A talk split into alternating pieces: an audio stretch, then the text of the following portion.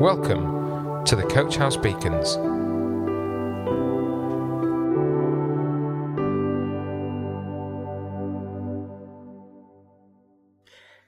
Good morning, everybody. I'm Steve, and I'd like to welcome you all to today's Coach House Beacon. We've recently had the pleasure of being able to take a holiday.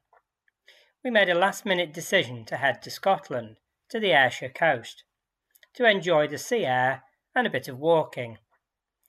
As we walked down the coastal path, we passed a marina, and outside, alongside the path, they had placed a large number of anchors. Each one had a brief description of when it was made, where it was made, and what it was used for.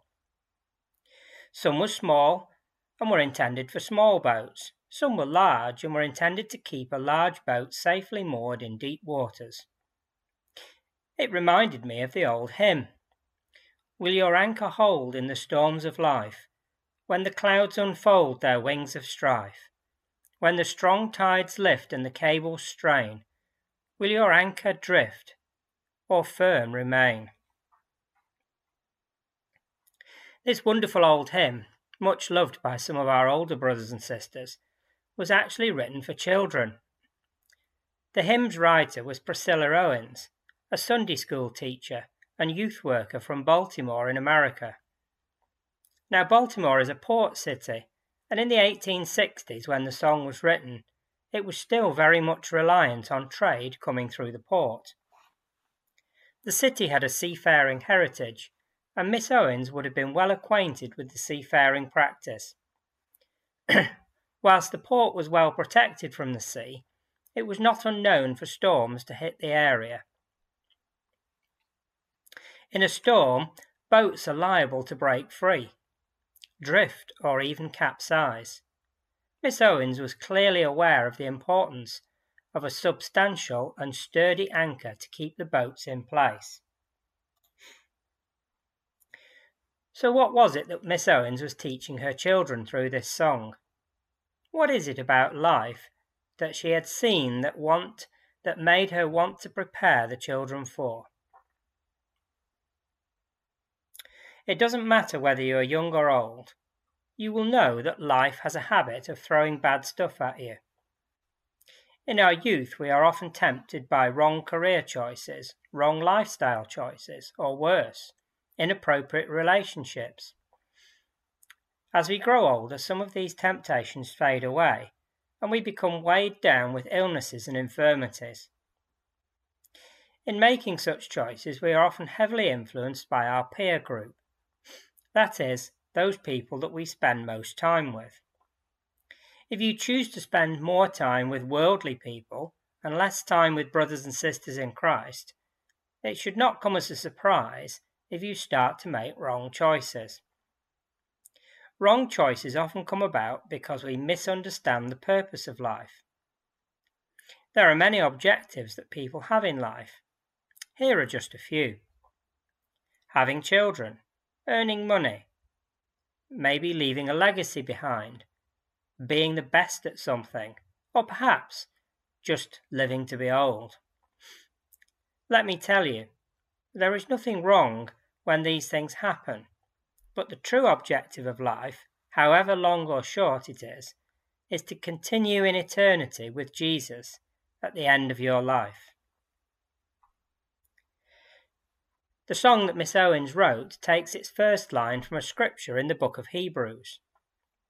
Chapter 6 and verse 19 says, We have this hope as an anchor for the soul, firm and secure.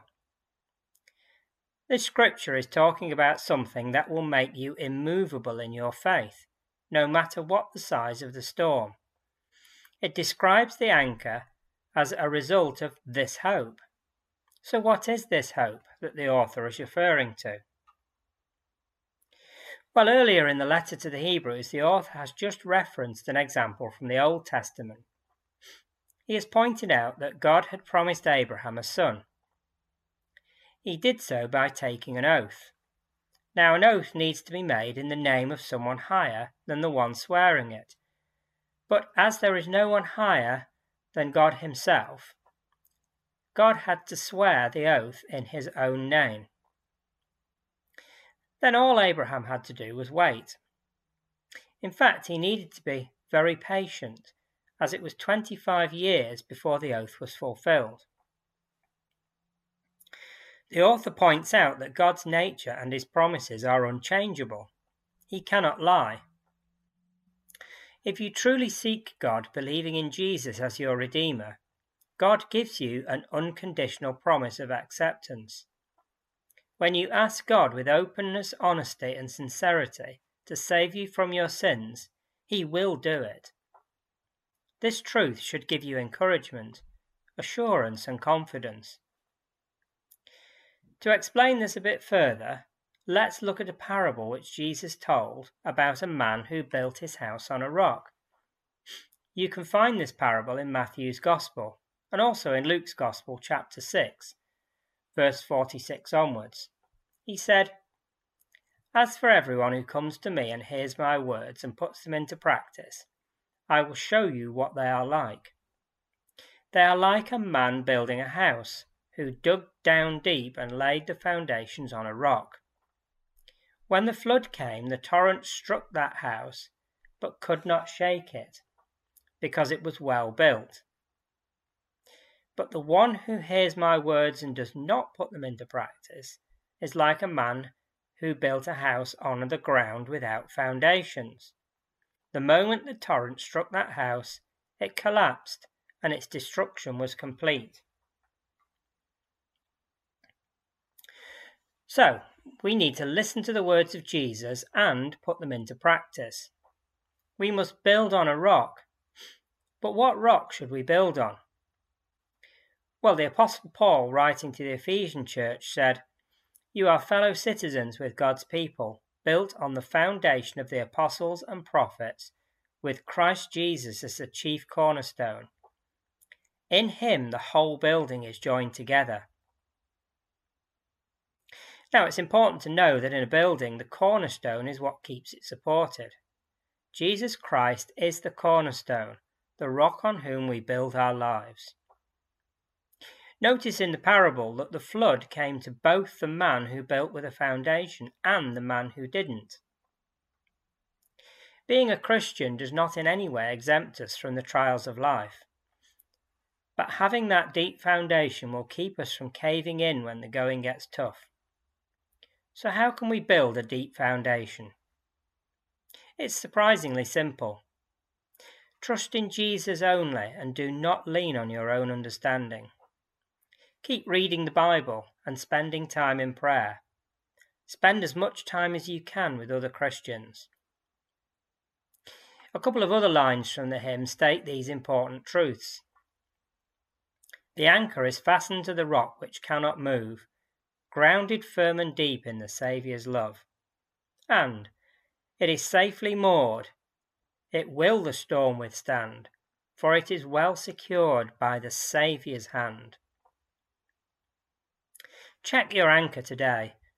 Will it withstand a storm? If not, it is never too late to put things right. Will your anchor hold in the storms of life? when the clouds unfold their storms of strife. When the strong tides lift and the cables strain, will your anchor drift or remain firm? Amen. Coach House Beacons, the Coach House Church Daily Devotional. To find out more, join us on Facebook, Instagram, or on our website at www coachhousechurch.org.